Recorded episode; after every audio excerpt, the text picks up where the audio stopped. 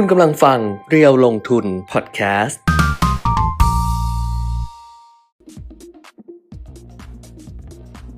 สวัสดีครับ กลับมาพบกับอัปเดตเทรนด์ลงทุนทางเพจเรียวลงทุนเช่นเคยนะครับ วันนี้ก็อยู่กับผมปิยมิตรยอดเมืองนะครับ มาเดี่ยวเมื่อวานส่งคุณแก้มมาคนเดียวแล้วนะวันนี้ผมก็มาจัดคนเดียวเพราะว่าคุณแก้มติดภารกิจนะต้องไปบันทึกเทปรายการที่เด็ดลูกหนี้ นะครับเหมือนเดิมสำหรับแฟนๆ รายการที่เด็ดลูกหนี้ก็คงจะติดตามกันได้ทางทีวีช่อง 3 เหมือนเดิมนะครับ ก็วันนี้มีนอกจากอัปเดตเรื่องราวข้อมูลการลงทุนแล้วก็จะมีเรื่องของตลาดบิตคอยตลาดคริปโตอะไรมาเล่าสู่กันฟังด้วยนะครับ เป็นการเสริมความรู้กันนะครับ ถึงแม้ว่า แฟนรายการของเรานะครับอาจจะไม่ได้ลงทุนเก่งกำไรประเภทนี้เท่าไหร่นักนะครับ แต่ก็ควรจะรู้นะเพราะว่าการลงทุนมีหลากหลายนะครับ ก็การติดตามรับรู้ไว้จะได้รู้ว่าตอนนี้โลกไปถึงไหนแล้วนะครับในเรื่องของการลงทุนอะก็เดี๋ยวนะนั่งคนเดียวต้องขยับตัวไปมาบ้างนะครับ เพราะพยายามมอนิเตอร์ในจออยู่เนี่ยถ้า แบบไม่ขยับเลยพูดอย่างเดียวนะครับ จะเหมือนเหมือนนิ่งๆนะเหมือนภาพนิ่ง กลายเป็นไม่ใช่ภาพเคลื่อนไหวไปนะครับ เดี๋ยวเราก็จะค่อยๆไล่เรียงกันดูนะครับ แต่ว่าอาจจะไม่ได้ลากยาวไปถึง 11 นาฬิกาเหมือนเวลาจัด 2 คนกันปกตินะครับ ไม่ใช่แค่ 11 นาฬิกานะบางทีเราลากกันไปเอ่อ11 กว่าได้ซ้ำนะครับ แต่ว่าวันนี้ก็ พูดเรื่องราวต่างๆเนี่ยนะครับ พอ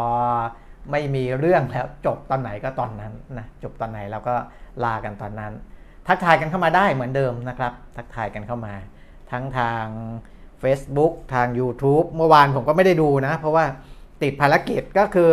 อแอบเข้ามาดูแวบๆ แต่ว่าไม่ได้ไม่ได้ไม่ได้ดูว่าจำนวนคนดูคุณแก้มเมื่อวานเนี้ยเมื่อเทียบกับ ในที่เราจัดกัน 2 คนปกติเป็นยังไงนะครับ แต่ก็เห็นคึกคักอยู่นะ เห็นคึกคักอยู่นะครับเมื่อวานเข้าเข้ามาแวบๆนะครับอะวันนี้ทักทายกันได้เหมือนเดิมนะเดี๋ยวผมก็จะไล่ไล่เรื่องข้อมูลอะไรต่างๆ ไปก่อนนะครับ แล้วก็ถึงจะมาพูดถึงเรื่องที่เป็นไฮไลท์ประจำวันนะครับ รวมทั้งภาพของการลงทุนประจำวันนี้ด้วยนะครับ วันนี้ตลาดหุ้นเนี่ย ก็อยู่ในลักษณะไซด์เวย์นะไซด์เวย์รออะไรบางอย่างนะครับ ก็เดี๋ยวค่อยมาว่ากันเเดี๋ยวผมเข้าไปดูข้อมูลของอตลาดเรื่องฟันฟลอนิดหนึ่งนะครับเรื่องฟันฟลอในตลาดทุนแล้วก็ตลาดบอลนะพอดีเปิดข้อมูลไว้เยอะแยะหลายหน้านะครับ แต่ว่าเอาจจะต้องไล่ไล่เรียงกันดูนิดหนึ่งเพราะว่าเวลาจัด 2 คนเนี่ยเวลาคนหนึ่งกำลังพูดอีกคนหนึ่งจะหาข้อมูลได้นะครับ แต่พอจัดคนเดียวนี่ก็หาข้อมูลไปด้วยพูดไปด้วยนะครับ ก็ติดตามกันไปประมาณนี้เพราะว่าเราจัดไลฟ์นะก็ทำสบายๆนะครับ ในฟันฟลอของตลาดทุนเอง นักลงทุนต่างชาติก็ซื้อสุทธิต่อเนื่องเข้ามานะครับ ส่วนในตลาดบอลนะตลาดพันธบัตร ในแง่ของฟันฟลอของนักลงทุนต่างชาติที่เป็นสกุลเงินต่างประเทศเข้ามาเนี่ยเริ่มที่จะมีการขายสลับกับซื้อนะครับ อย่างวันก่อนวันที่ 12 มกราคมที่ผมจัดรายการมั้งวันนั้นนะครับมีการขายสุทธิพอวันที่ 13 กับวันที่ 16นะครับก็ ซื้อสุทธิในตลาดบอลนะแล้วก็วันนี้นะครับรอบแรกที่มีการซื้อขายกันเนี่ยปรากฏว่าเป็นการขายสุทธิออกมานะครับ5,221 ล้านบาทแล้วนะในตลาดบอลเพราะฉะนั้นวันนี้เราก็จะเห็นว่าในแง่ของอัตราแลกเปลี่ยนเนี่ยจะไม่ได้แข็งต่อจากวันก่อนนะครับค่าเงินบาทเมื่อเทียบดอลลาร์สหรัฐวันก่อนหน้านั้นเคยขึ้นไปถึง 12จุดอ่า32.8 ใช่ไหมประมาณ 32.8 นะครับ ล่าสุดเงินบาทนะครับ อัตราแลกเปลี่ยนบาทต่อดอลลาร์สหรัฐโอ้นี่มีการขยับพอสมควรนะ33.13 นะครับ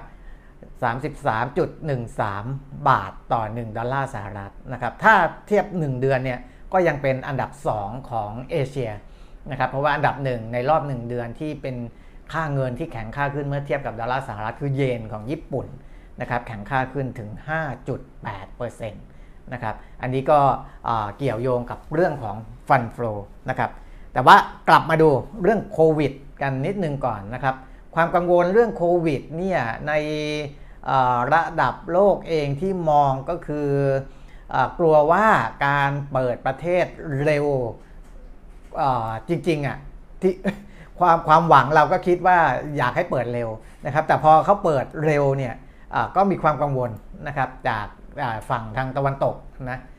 เรียกว่าเป็นเสียงเสียงวิพากษ์วิจารณ์แล้วกันนะครับจากฝั่งตะวันตก บอกว่าการเปิดประเทศเร็วของจีน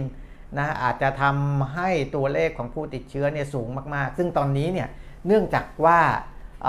องค์กรที่เขารวบรวมข้อมูลผู้ติดเชื้อโควิดเนี่ย ไม่เชื่อมั่นในตัวเลขที่รายงานโดยจีนนะครับแม้ว่าจีนจะบอกว่าเขามีหลักของเขานะครับทำไมเขาถึงรายงานเฉพาะผู้ติดเชื้อที่เข้ารับรับการรักษาตามโรงพยาบาล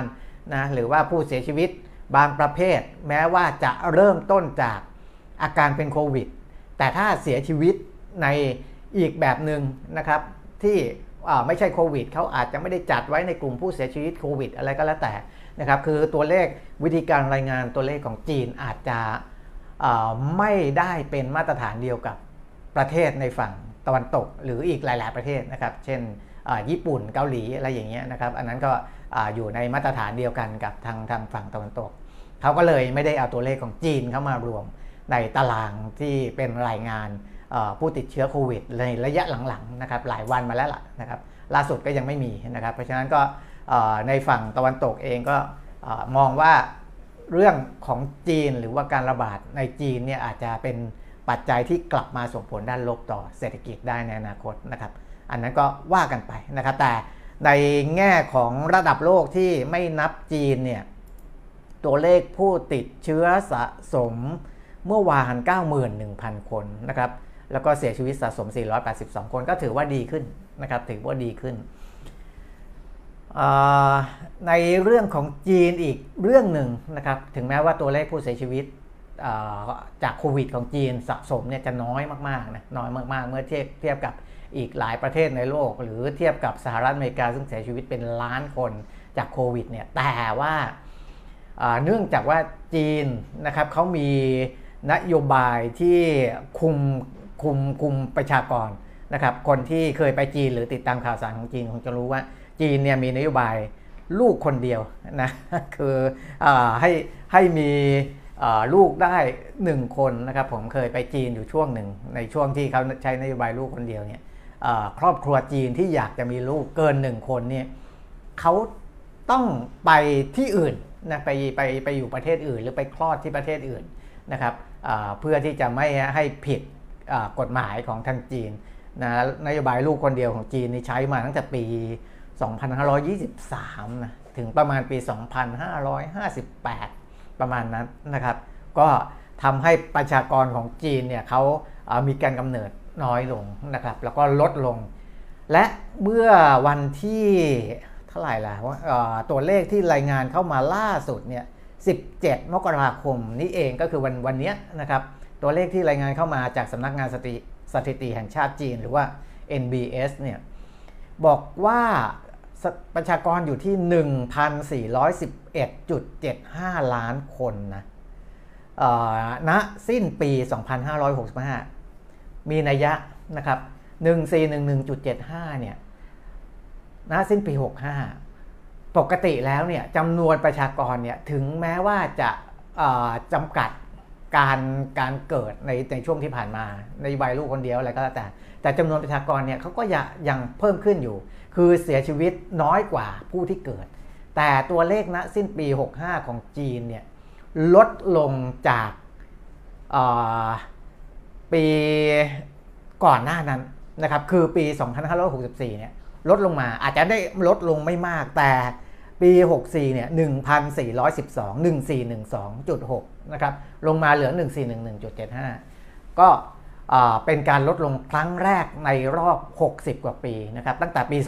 2504 นะ ก็ประมาณ 60 ปีนะครับ นี่ก็เป็นสัญญาณหนึ่งนะครับ คือจำนวนประชากรที่ลดลง เดี๋ยวมันจะส่งผลไปถึงเรื่องอื่น ๆ นะครับ เรื่องแรงก็คนที่จะเข้าสู่ตลาดแรงงาน เรื่องของสังคมผู้สูงอายุนะครับ เพราะว่าคนที่เกิดใหม่ ๆ ที่จะไล่มาเติบโตขึ้นมา อยู่เป็นวัยแรงงานเนี่ยจะน้อยลง ส่วนคนที่เป็นวัยแรงงานในปัจจุบันก็จะเริ่มมีอายุมากขึ้น กลายเป็นผู้สูงอายุในอนาคตก็จะไปมีผลกับเรื่องของอภาวะเศรษฐกิจอะไรอีกอันนั้นอันนั้นก็จะเป็นวงวงจรอีกเรื่องหนึ่งเลยนะในเรื่องของประชากรของจีนนะครับ แต่ว่าก็ให้เป็นความรู้ไว้นะครับว่าตัวเลขล่าสุดเนี่ยประชากรมี ตัวเลขลดลงครั้งแรกในรอบ 60 ปี 61 62 ปีประมาณนี้นะครับอะนี่ก็เชื่อมโยงมาตั้งแต่โควิดนะครับไปจนถึงเรื่องของประชากรของจีนนะทีนี้เดี๋ยวเราไปดูโควิดก็ก็เหมือนเดิมนะ คือญี่ปุ่นยังคงเป็นอันดับหนึ่งอยู่ทั้งผู้ติดเชื้อและเสียชีวิตนะครับ ติดเชื้อ 54,000 เสียชีวิต 284 คน อันนี้ก็ก็ว่าไป นะเพราะว่าเขาเขาอยู่ในระบบนี้มาแล้วก็ดูแลกันแบบนี้ แต่ก็ไม่ได้เป็นปัญหาอะไรกับเรื่องการท่องเที่ยวที่ค่อนข้างคึกคักของญี่ปุ่นนะครับแล้วก็เป็นจุดหมายปลายทางของของคนในอีกหลาย ๆ ประเทศนะครับ ไปดูข้อมูลตลาดหุ้นทางฝั่งยุโรปอเมริกากันก่อนแล้วกันนะครับ แล้วก็เดี๋ยวไล่ ๆ มาในเรื่องของประเทศไทยนะครับ รวมไปถึงสินทรัพย์อื่นๆ ที่จะให้เห็นว่าทำไมหุ้นที่เกี่ยวข้องกับคริปโตเคอเรนซีเนี่ยผมไม่ได้หยิบหยิบมาหนังสือพิมพ์ธุรกิจนะก็อย่างกรุงเทพธุรกิจเขาก็ขึ้นเป็นข่าวใหญ่นะครับเกี่ยวกับหุ้นที่เกี่ยวข้องกับคริปโตเคอเรนซีว่าเริ่มกลับมาอีกแล้วนะครับแต่ว่าเป็นลักษณะของการเก็งกำไรนะอย่ายังไม่ใช่กลับมาด้วยปัจจัยพื้นฐานนะครับ เดี๋ยวนั้น ค่อยมาว่ากัน ในเรื่องของตลาดหุ้นฝั่งยุโรปก่อนนะครับเพราะว่ายุโรปเนี่ยจะปิดก่อนอเมริกานะครับฝั่งยุโรปก็ดัชนีโดยรวมๆเนี่ยเป็นบวกนะครับทั้งฟุตซี่ร้อยบวกไป 0.2%นำมาอยู่ที่ 7,860 DAX เยอรมนีบวกไป 0.3% 15,134 นะครับ CAC 40บวก 0.3%มาอยู่ที่ 7,043 นะ ก็ประมาณนี้นะครับ ประมาณนี้ทำให้ใน 1 เดือนเนี่ย บวกกันแล้วประมาณ 7 ถึง 9%กว่า นะครับ ในตลาดของฝั่งยุโรปนะครับ แต่ว่าในฝั่งยุโรปที่เราพูดกันในช่วงปลายปีที่แล้ว ว่าอาจจะน่าเป็นห่วงนะครับจริงๆ ก่อนปลายปีนะ ช่วงช่วงช่วง ปลายไตรมาสสามนะครับต้นไตรมาสสี่ยังพูดกันอยู่เรื่องยุโรปยังน่าเป็นห่วงนะครับ เพราะว่าสงครามรัสเซียยูเครนในเรื่องของราคาพลังงานแต่หลังจากนั้นเนี่ยเนื่องจากว่ามีการคุมราคาพลังงานได้นะครับอัตราเงินเฟ้อเริ่มลดลดลงในช่วงปลายปี ในช่วงต้นปีนี้ เริ่มมีมุมมองอีกแบบหนึ่งในในตลาดยุโรปนะ เริ่มจะพลิกกลับมาเริ่มมีนักเศรษฐศาสตร์บางคนมาบอกว่าเฮ้ยยุโรปมันอาจจะไม่ได้แย่แบบที่เรามองไว้เมื่อปีที่แล้วก็ได้นะก็คนละเรื่องเลยนะ ตอนนี้ผมถึงบอกว่าเวลาติดตามข้อมูลข่าวสารเนี่ยบางทีข้อมูลที่มันเป็นข้อมูลตั้งต้นมันเปลี่ยนเนี่ยทำให้มุมมองของอใครหลายคนมันก็เปลี่ยนไปตามสถานการณ์นะครับจีนที่ห่วงว่าจะแย่เดี๋ยวก็จะเดี๋ยวเดี๋ยวเดี๋ยวจะดูนะครับว่า จีนเองเนี่ยเขาจะคือคือเนื่องจากประเทศเขาใหญ่มาก ประชากรเขาเยอะมากนะครับเพราะฉะนั้นการบริหารจัดการเนี่ยเขาจะมีการมอบอำนาจ empowerment ไปสู่มณฑลต่างๆ ที่บริหารจัดการด้วยนะครับมีคุมจากส่วนกลางด้วย มีบริหารจากแต่ละมณฑลด้วยนะครับในเรื่องเศรษฐกิจเองเนี่ยเขาก็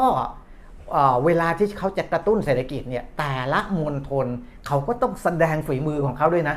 คนที่จะบริหารเนี่ยสามณฑลเนี่ยคุณเอาเศรษฐกิจอยู่หรือเปล่า เวลาที่วิพากษ์วิจารณ์กันจีนเศรษฐกิจแย่เขาก็จะสั่งไปนะครับว่าแต่ละมณฑลก็คุณไปบูสต์ขึ้นมาไปกระตุ้นเศรษฐกิจของตัวเอง แต่ละมณฑลก็แจ้งเป้ามาเลยนะเดี๋ยวปีนี้จะต้องทำให้ได้เท่านั้นเท่านี้ โดย ส่วนใหญ่แล้วเนี่ยบอกว่าปีนี้จะพยายามดันให้ถึง 5%นะครับอัตราการขยายตัวของ GDP ในแต่ละมณฑลของจีนนะครับคือถ้าแต่ละมณฑล31มณฑลเนี่ยดันขึ้นมาให้ถึง 5%เนี่ยยังไงทั้งประเทศมันก็ขึ้นมาอยู่ 4 กว่ากว่าหรือ 5%นะครับอันนี้คือวิธีการบริหารจัดการของเขาก็กลายเป็นอีกเรื่องหนึ่งแล้วนะครับที่เรามองว่าผลกระทบจีนจะชะลอและจะส่งผลกระทบกับเศรษฐกิจ ของอีกหลาย ๆ ประเทศ มันถ้าจีนเขาใช้ระบบแบบนี้ กระตุ้นจากส่วนกลางด้วยนะครับอัดฉีดจากส่วนกลางเข้าไปด้วย แต่ละมณฑลก็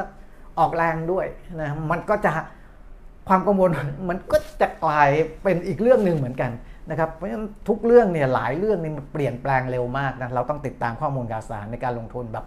โอ้โหคือคือก็ ก็ติดตามจากสื่อที่ที่มีความน่าเชื่อถือ แล้วก็รวบรวมจากแหล่งข้อมูลที่มันถูกต้องนะเราก็จะทันสถานการณ์กับเรื่องพวกนี้นะครับ เรื่องจีนก็ไปเยอะหลายเรื่องเลยนะอ้าวหลายคนทักทายเข้ามานะครับ สวัสดีนะครับอ๋อวันนี้วันหวยออกคุณปราโมทย์บอกนะผมก็เพิ่งนั่นนะเพิ่งสังเกตนะเพราะว่างวดนี้ยุ่งยุ่งไม่ได้ไอ้สลากดิจิตอลปกติจะซื้อผ่านเป๋าตังไง แอปเป๋าตังโหลดมาแล้วใช้บริการเข้าบ้างนะครับ แต่ว่างวดนี้ยุ่งยุ่งไม่ได้ไป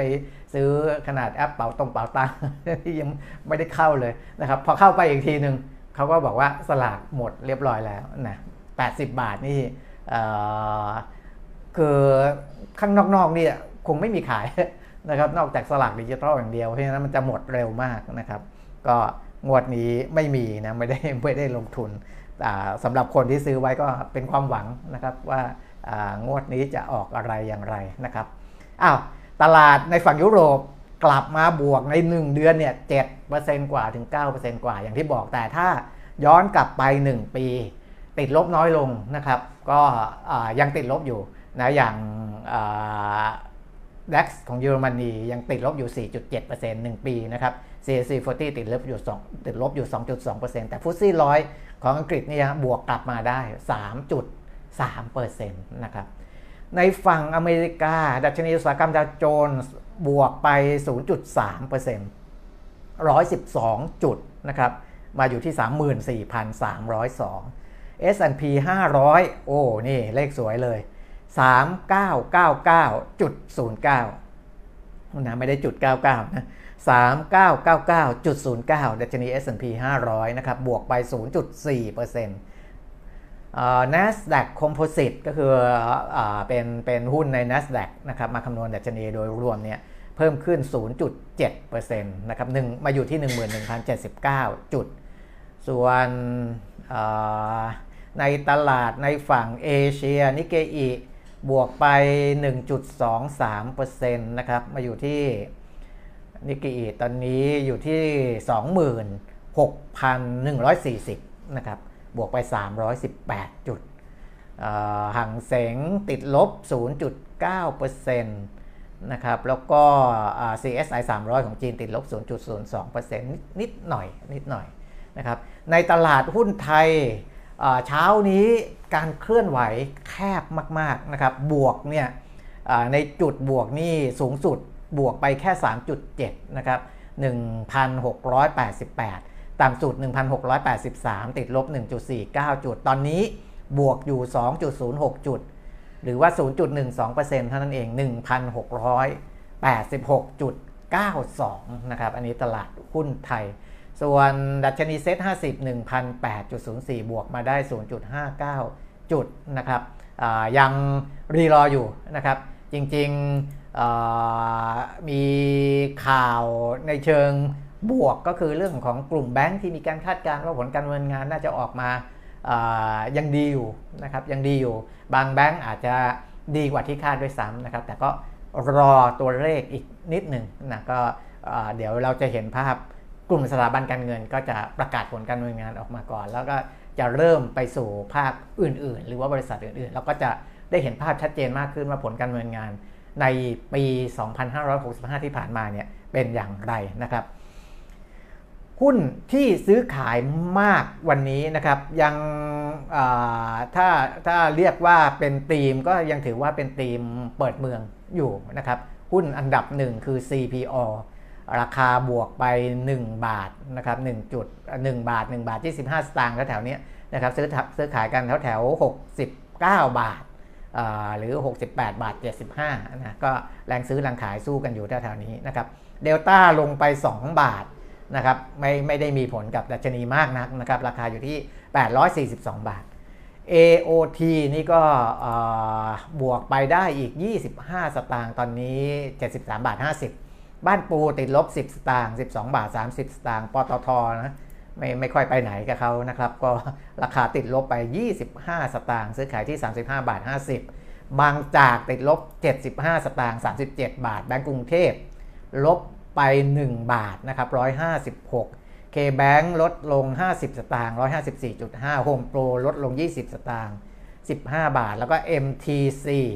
ราคาเพิ่มมา 25 สตางค์41 บาท 25 สตางค์นะครับ นี่ก็เป็นหุ้นก็ ในหุ้นท็อป 10 เนี่ยราคาขยับน้อยมากนะครับขยับน้อยมาก เช่นเดียวกับดัชนีราคาหุ้นตลาดหลักทรัพย์เลย โดยรวมนะครับอะอันนี้หุ้นไทยแล้วก็ไปดูอัตราแลกเปลี่ยนนะครับผมพูดถึงในรอบ 1 เดือนไปแล้วว่าไทยเป็นแข็งที่สุดเป็นอันดับ 2 ของเอเชีย ญี่ปุ่นเป็นอันดับ1นะครับเงินวอนเกาหลีใต้ แข็งเป็นอันดับ 3 ของเอเชียในรอบ 1 เดือน แล้วก็หยวนเป็นอันดับ 4 นะครับ หยวนเนี่ยถ้าถ้าถ้าเฉพาะวันนี้นะครับค่าเงินส่วนใหญ่จะอ่อนลงเมื่อเทียบกับดอลลาร์สหรัฐก็คือเยนอ่อนลง 0.2829%ประมาณนี้นะครับของบาทเราเนี่ยอ่อนลง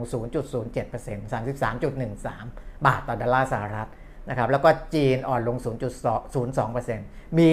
เงินวอน นะครับที่แข็งค่าขึ้นเมื่อเทียบกับดอลลาร์สหรัฐประมาณ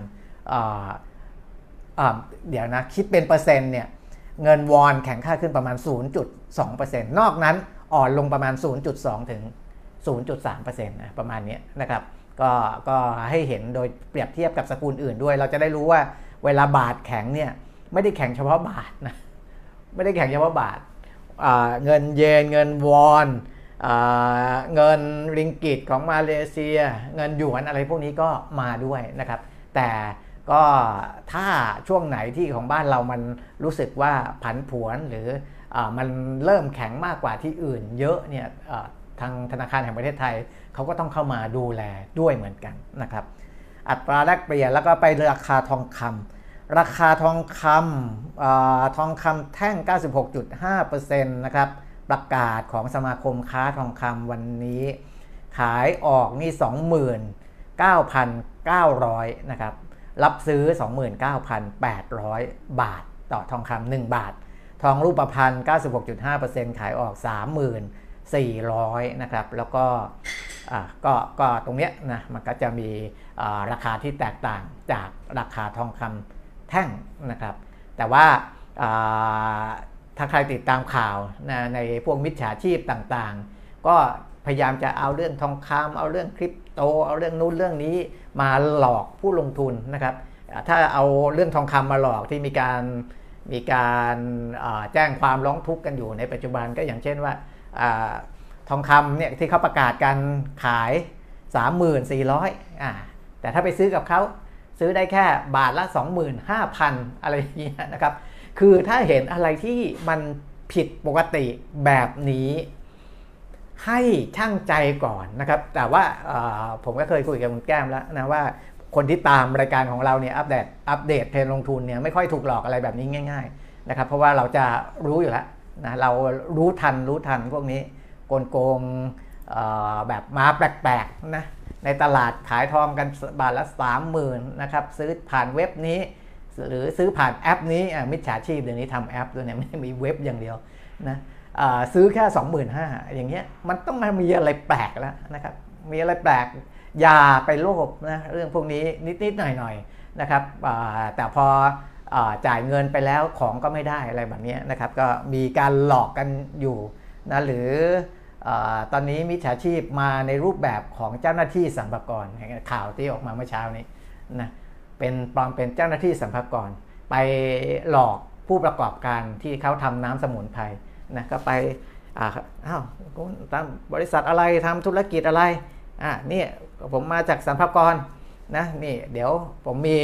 ไลน์เดี๋ยวคุณ add ไลน์ไว้เลยนะครับเดี๋ยวเราจะแจ้งข้อมูลผ่านทางไลน์นะว่าในเรื่องของระบบภาษีภาษีเป็นไงอะคนนั้นก็หลงเชื่อ add ไลน์ไปพอ add ไลน์ไปเขาเขาก็ส่งเข้ามาเลยส่งลิงก์มา นะให้กรอกข้อมูลตามนี้ก็ไปกรอกเขาอีกนะกรอกนู่นนี่นั่นให้เบอร์โทรศัพท์ไปอะไรเสร็จเรียบร้อยถูกดูดเงินไปล้านกว่าบาทนะครับหล้านบาท 2 รอบนะดูด 2 ครั้งครั้งละกี่แสนไม่รู้ละนะครับก็เงินวูบไป 2 ครั้งปุ๊บหายไปล้านกว่าบาท ก็ไปร้องที่ปอทนะก็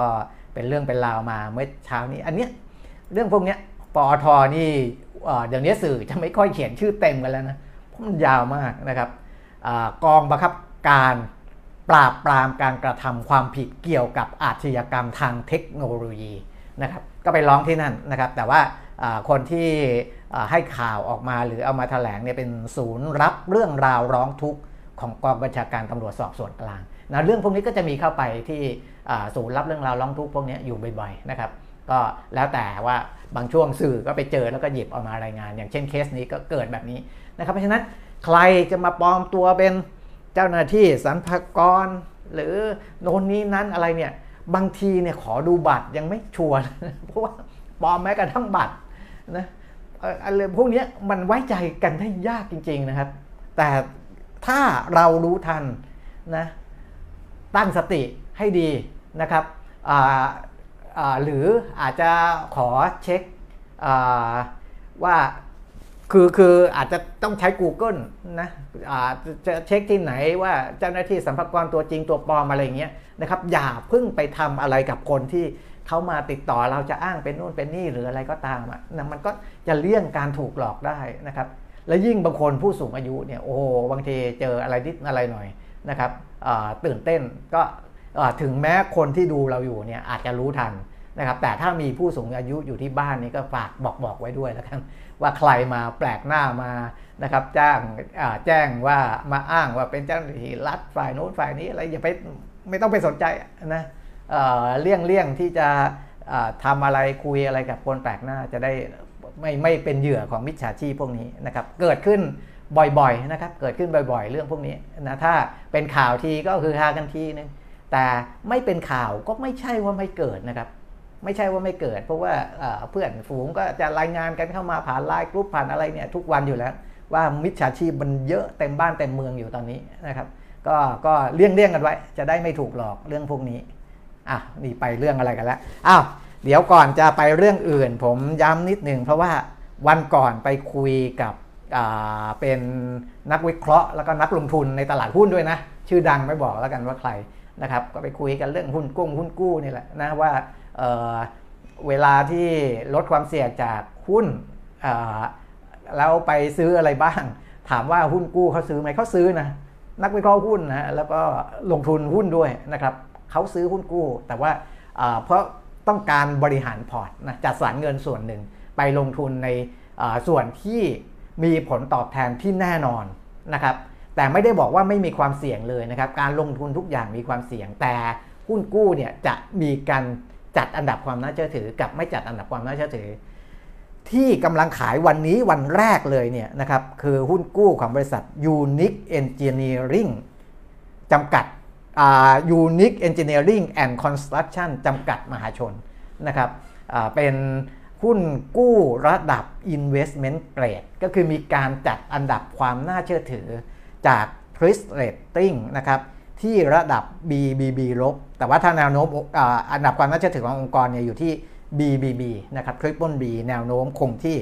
แต่ตัวหุ้นกู้เนี่ยลดลงมา 1 ระดับก็คือ BBB ลบ แต่ก็เป็นระดับลงทุนนะครับ มี 2 รุ่นรุ่นที่อายุสั้นที่สุดก็คือ 1 ปี 7 เดือน อัตราดอกเบี้ยคงที่ 3.85%ต่อปี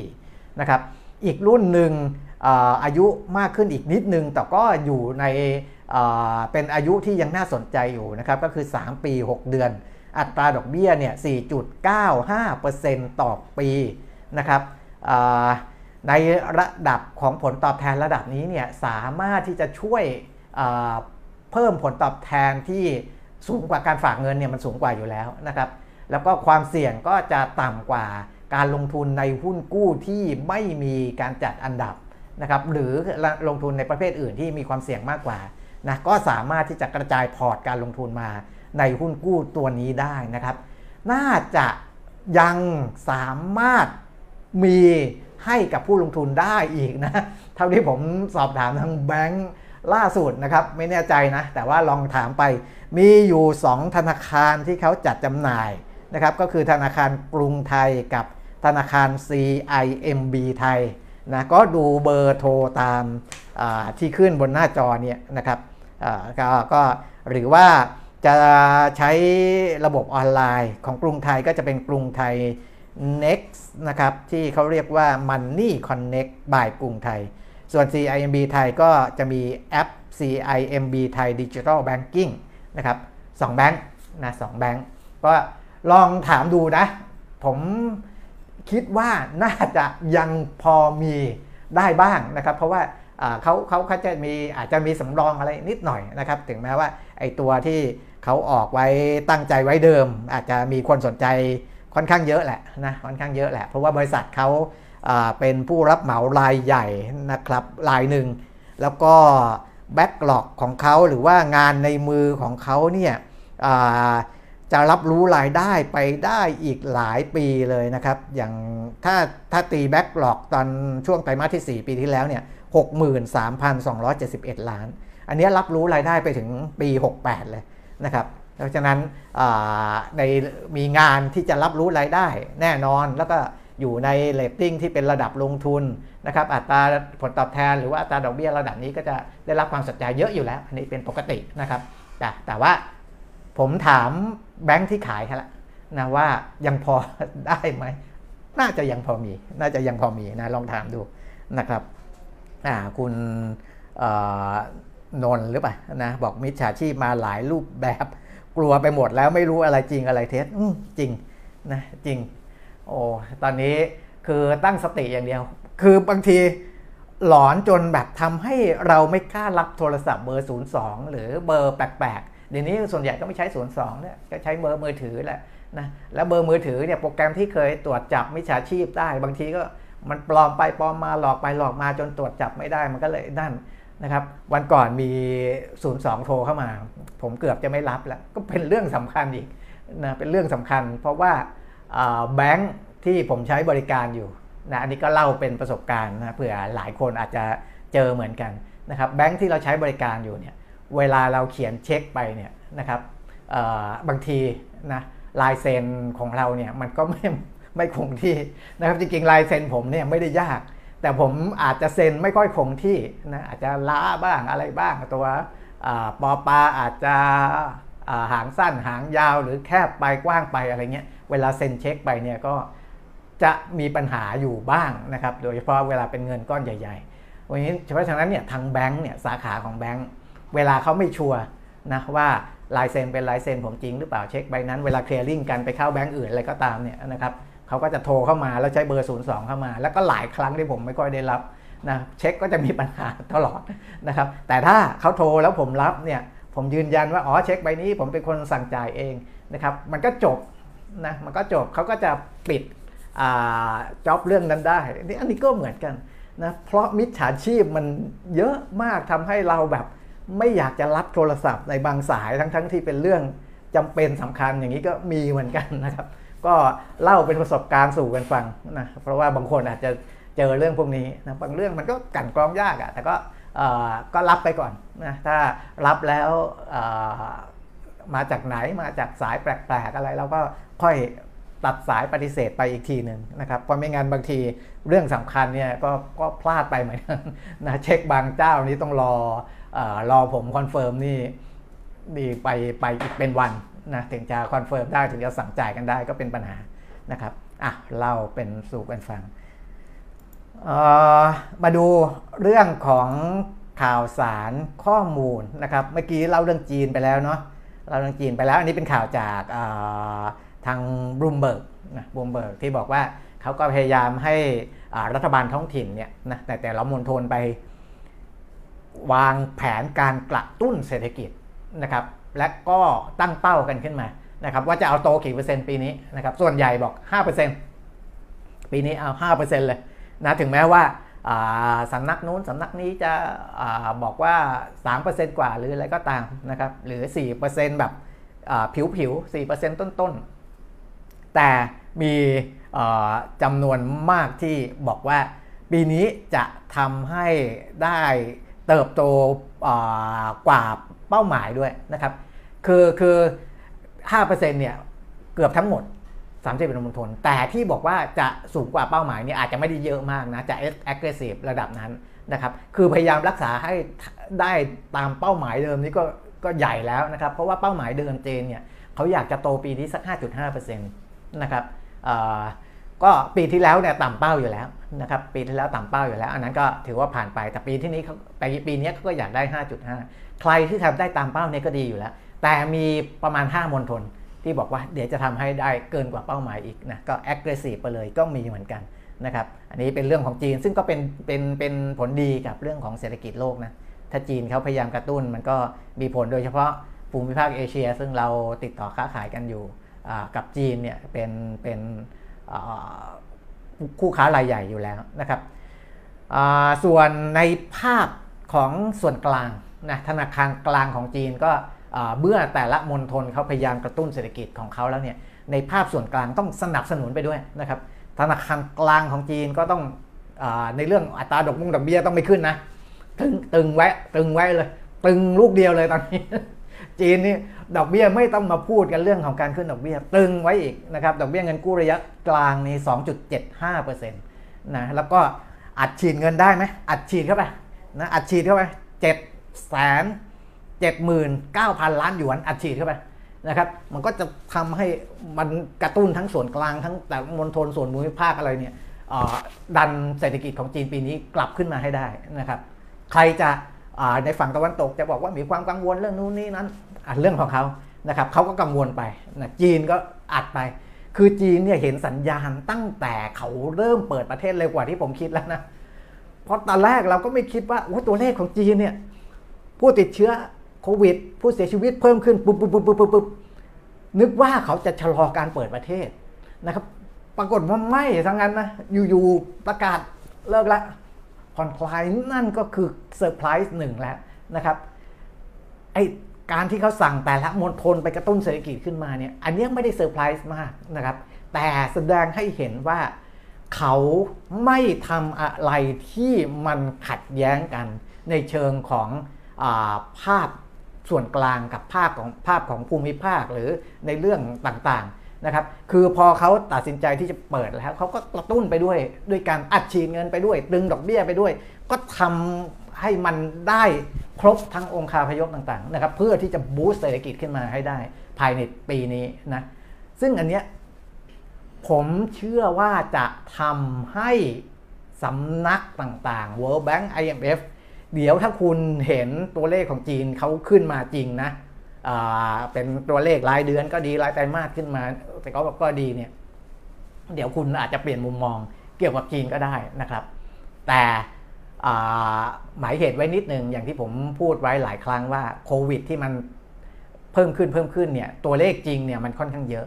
นะครับ จีนต้องไปจัดการโดยไม่เอาเรื่องล็อกดาวน์เรื่องปิดนู่นปิดนี่เข้ามาอีกนะครับอันนั้นก็ก็ก็จะทำให้จีนเขาสามารถเดินหน้าเศรษฐกิจในปีนี้ได้ และเขาจะปลดล็อกภาคอสังหาที่มันมีปัญหาอยู่ได้ด้วยนะครับนะ คือภาคอสังหาที่มันมีปัญหา ถ้าคุณยิ่งทำให้เศรษฐกิจมันชะลอมันแผ่วเนี่ยมันยิ่งแก้ตรงนั้นยาก การแก้ตรงนั้นโดยการเอาเงินของธนาคารกลางเข้าไปอัดเพื่อไม่ให้มันล้มเนี่ยมันก็ยิ่งจะเป็นปัญหากับภาพรวมทั้งหมดนะครับ แต่ถ้าคุณดันให้เศรษฐกิจโดยรวมมันโตขึ้น และภาคเศรษฐกิจโดยรวมเนี่ยมันไปอุ้มภาคอสังหาของมันด้วยตัวเองเนี่ย คุณไม่ต้องใช้เงินจากส่วนกลางเข้าไปอัดนะ เพราะฉะนั้นไอ้ภาคสังหาที่มันเป็นปัญหาอยู่ในอดีตที่ผ่านมา มันจะแก้ได้ด้วยตัวของมันเอง เพราะว่าเศรษฐกิจโดยรวมกำลังซื้อโดยรวมมันดีขึ้น แล้วมันจะไปช่วยอุ้มในภาคนี้ด้วยนะครับ เพราะฉะนั้นเนี่ยมันจะเป็นอีกภาพหนึ่งเลยนะ อันนี้ฝากไว้ก่อนนะครับ ก็ผมก็วาดภาพไปเห็นก่อนประมาณนี้นะครับ พอเห็น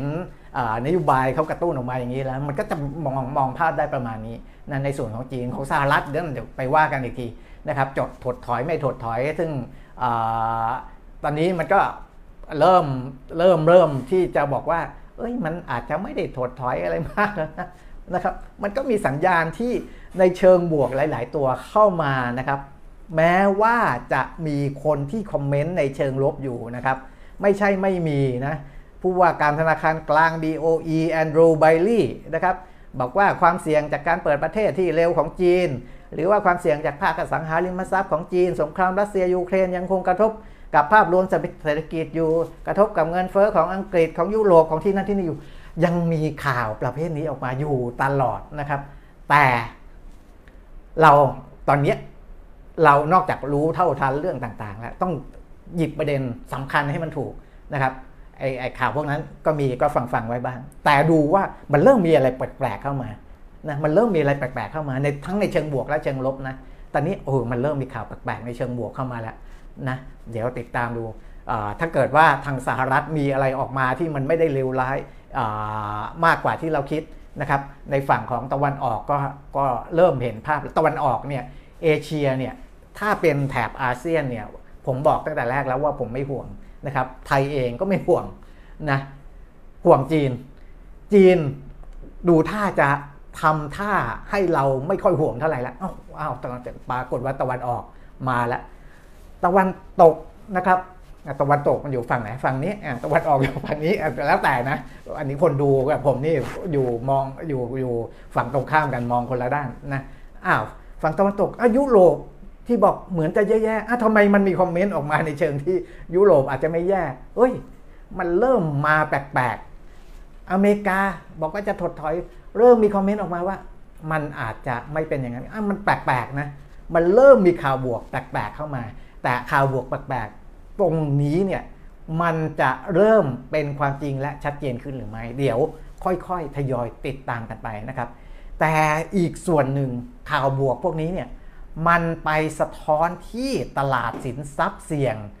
คือตลาดคริปโตเคอเรนซีนะครับที่ผมจะพูดให้ฟังเพราะเมื่อวานนี้ผมไม่ได้เข้ารายการผมติดภารกิจนะคุณแก้มเข้ามา มีข้อมูลจากสำนักงานกลตเดี๋ยวเจมส์เอาไอ้ กราฟิก อันนี้ผมผมดึงมาจากกราฟิกของกลตที่เป็นหลาย ๆ สีขึ้นมาก่อนนะครับหลาย ๆ สีสันเลยนะ จะมีชาร์ตตัวหนึ่งอันนี้จะเป็นผลตอบแทนของสินทรัพย์ดิจิทัลนะครับเขาก็ทำในปี 2022 นะครับ แล้วก็ปี 2023 นะครับ ตั้งแต่ต้นปี ถ้า ปี4ปีปี 2022 เนี่ยคืออยู่ด้านซ้ายมือนะครับด้านซ้ายมือมันก็จะมีเรื่องถ่านหินน้ำมันอะไรใช่ไหมถ่านหินบวกไปปีที่แล้วนี่ร้อยสามสิบเจ็ดจุดหกเปอร์เซ็นต์ผลตอบแทนสูงมากนะในน้ำมันก็บวกไปสี่เปอร์เซ็นต์กว่านะครับเป็นอีกตัวหนึ่งที่ผลตอบแทนค่อนข้างดี แต่ถ้าไปดูพวกคริปโตจะอยู่โซนล่างๆของแถวซ้ายนะครับเจมจะขยายแถบล่างขึ้นมานิดนึงก็ได้ นะครับข้างล่างจะมีบิตคอยมีอีเทเรียมมีคัพนะครับบิตคอยนี่ปี 2022 เนี่ยติดลบไป 65%นะครับอีเทเรียมติดลบไป 67%คัพเนี่ยติดลบไป 87.7%นะครับแต่พอมาปีนี้ก็คือแถบด้านขวา คนละเรื่องเลยนะครับ ต้นปีนี้เนี่ยอีเทเรียมเนี่ย จากปีที่แล้วติดลบ 67%ปีนี้บวกไป 10%อยู่ต้นตารางนะฮะ จากท้ายตารางกลับขึ้นมาอยู่ต้นตารางแล้วนะครับบิตคอยเนี่ยบวกไป 3.6%นะเพราะฉะนั้นสินทรัพย์เสี่ยง ซึ่งก่อนหน้านี้เวลาพูดถึงเศรษฐกิจถดถอย มันไปกระทบกับสินทรัพย์เสี่ยงด้วยนะผมอธิบายไปแล้วว่ามันชิ่งไปไปถึงกันเพราะอะไรนะครับ แต่ปรากฏว่าพอเราเริ่มเห็นข่าวดีแปลกๆเข้ามาตั้งแต่ต้นปีนี้เนี่ยตลาดสินทรัพย์ดิจิทัลหรือว่าคริปโตเคอเรนซีกลับมาเป็นบวกให้เห็นนะครับอะอันนี้ในผลตอบแทน ชาร์ตต่อไปเป็นเป็นเป็นเป็นชาร์ตแนวแนวแนวนอนนะครับที่มีหลายๆสีเหมือนกันนะหลายๆสีเหมือนกัน จะเห็นว่า ดูจากมูลค่าซื้อขายสินทรัพย์ดิจิทัลช่วงวันที่ 1-9 มกราคมต้นปีนี้นะครับ 2566 เนี่ย อยู่ที่ประมาณ 7,000 ล้านบาทนะ คิดเป็นประมาณ 28%ของมูลค่าการซื้อขายเดือนธันวาคม 2565 หมายความว่าอะไร เราเริ่มเทรดกันมาเนี่ยแค่วีคเดียวง่ายๆนะครับ 1-9 มกราแต่ เทรดกันไปแล้ว 28%นะครับเกือบเกือบหนึ่งใน 3 ของทั้งเดือนของอเดือนธันวาคมที่ผ่านมาแล้วนั่นคือความคึกคักในการเทรดก็เพิ่มมากขึ้นด้วยนะครับอาไปดูอีกชาร์ตหนึ่งนะครับชาร์ตที่เป็นกราฟกราฟลักษณะเดียวกันนะครับกราฟแท่งแนวนอนเนี่ยแต่ว่ามีสีเดียวนะครับ อันนั้นเนี่ยจะเห็นว่าช่วงวันที่1ถึง9มกราคมจำนวนบัญชีที่ซื้อขายที่แอคทีฟจริงๆเนี่ยจะอยู่ประมาณอันนี้ช่วงต้นเดือนมกรานะล่าสุดเลย 7.2 หมื่นบัญชีนะครับ7.2 หมื่นบัญชี คิดเป็นเท่าไหร่ คิดเป็น 49.3%ของจำนวนบัญชีที่แอคทีฟของเดือนธันวาคม 2565 เกือบครึ่งหนึ่งของบัญชีที่แอคทีฟในเดือนก่อนหน้านั้นนะครับ ทั้งๆทที่เปิดเทรดมาได้ไม่ถึง 10 วัน แสดงว่าอะไรไม่ได้มาแค่เรื่องราคาอย่างเดียว คนที่เล่นในตลาดคริปโต ซึ่งก่อนหน้านี้เหงาหงอยมานาน ไม่รู้ว่าเมื่อไหร่จะฟื้นติดดอยแล้วติดดอยอีก กลับมาเทรดกันคึกคักมากในต้นเดือนมกราคมนะครับอะไปดูอีกชาร์ตหนึ่งนะครับ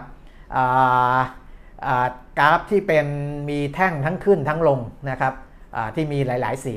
นะมีแท่งขึ้นลงหลาย ๆ สีเนี่ยเขาบอกว่าช่วงเดือนธันวาคม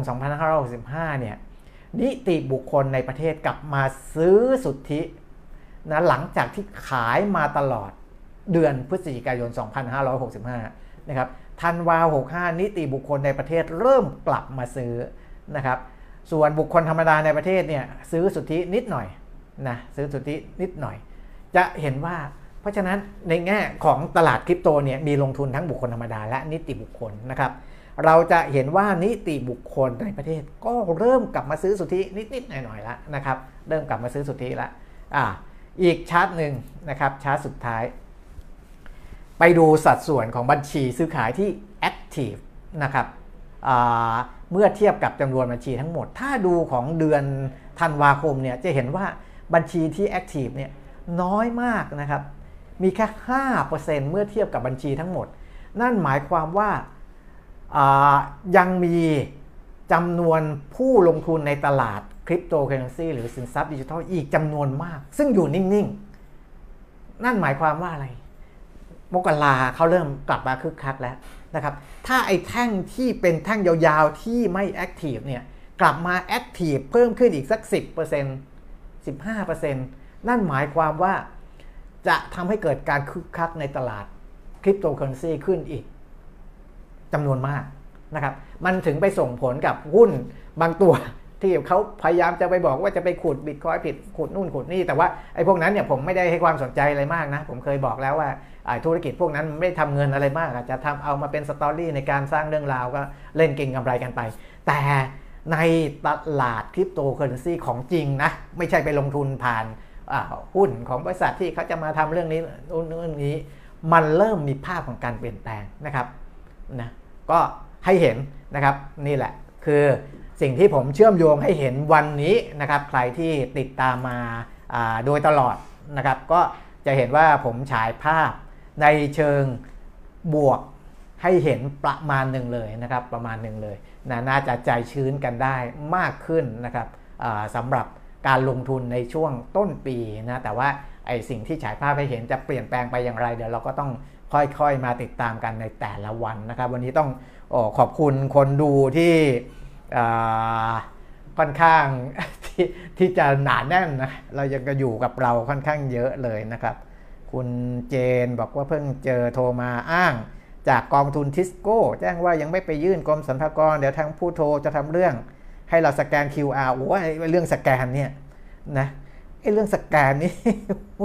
เออน่ากลัว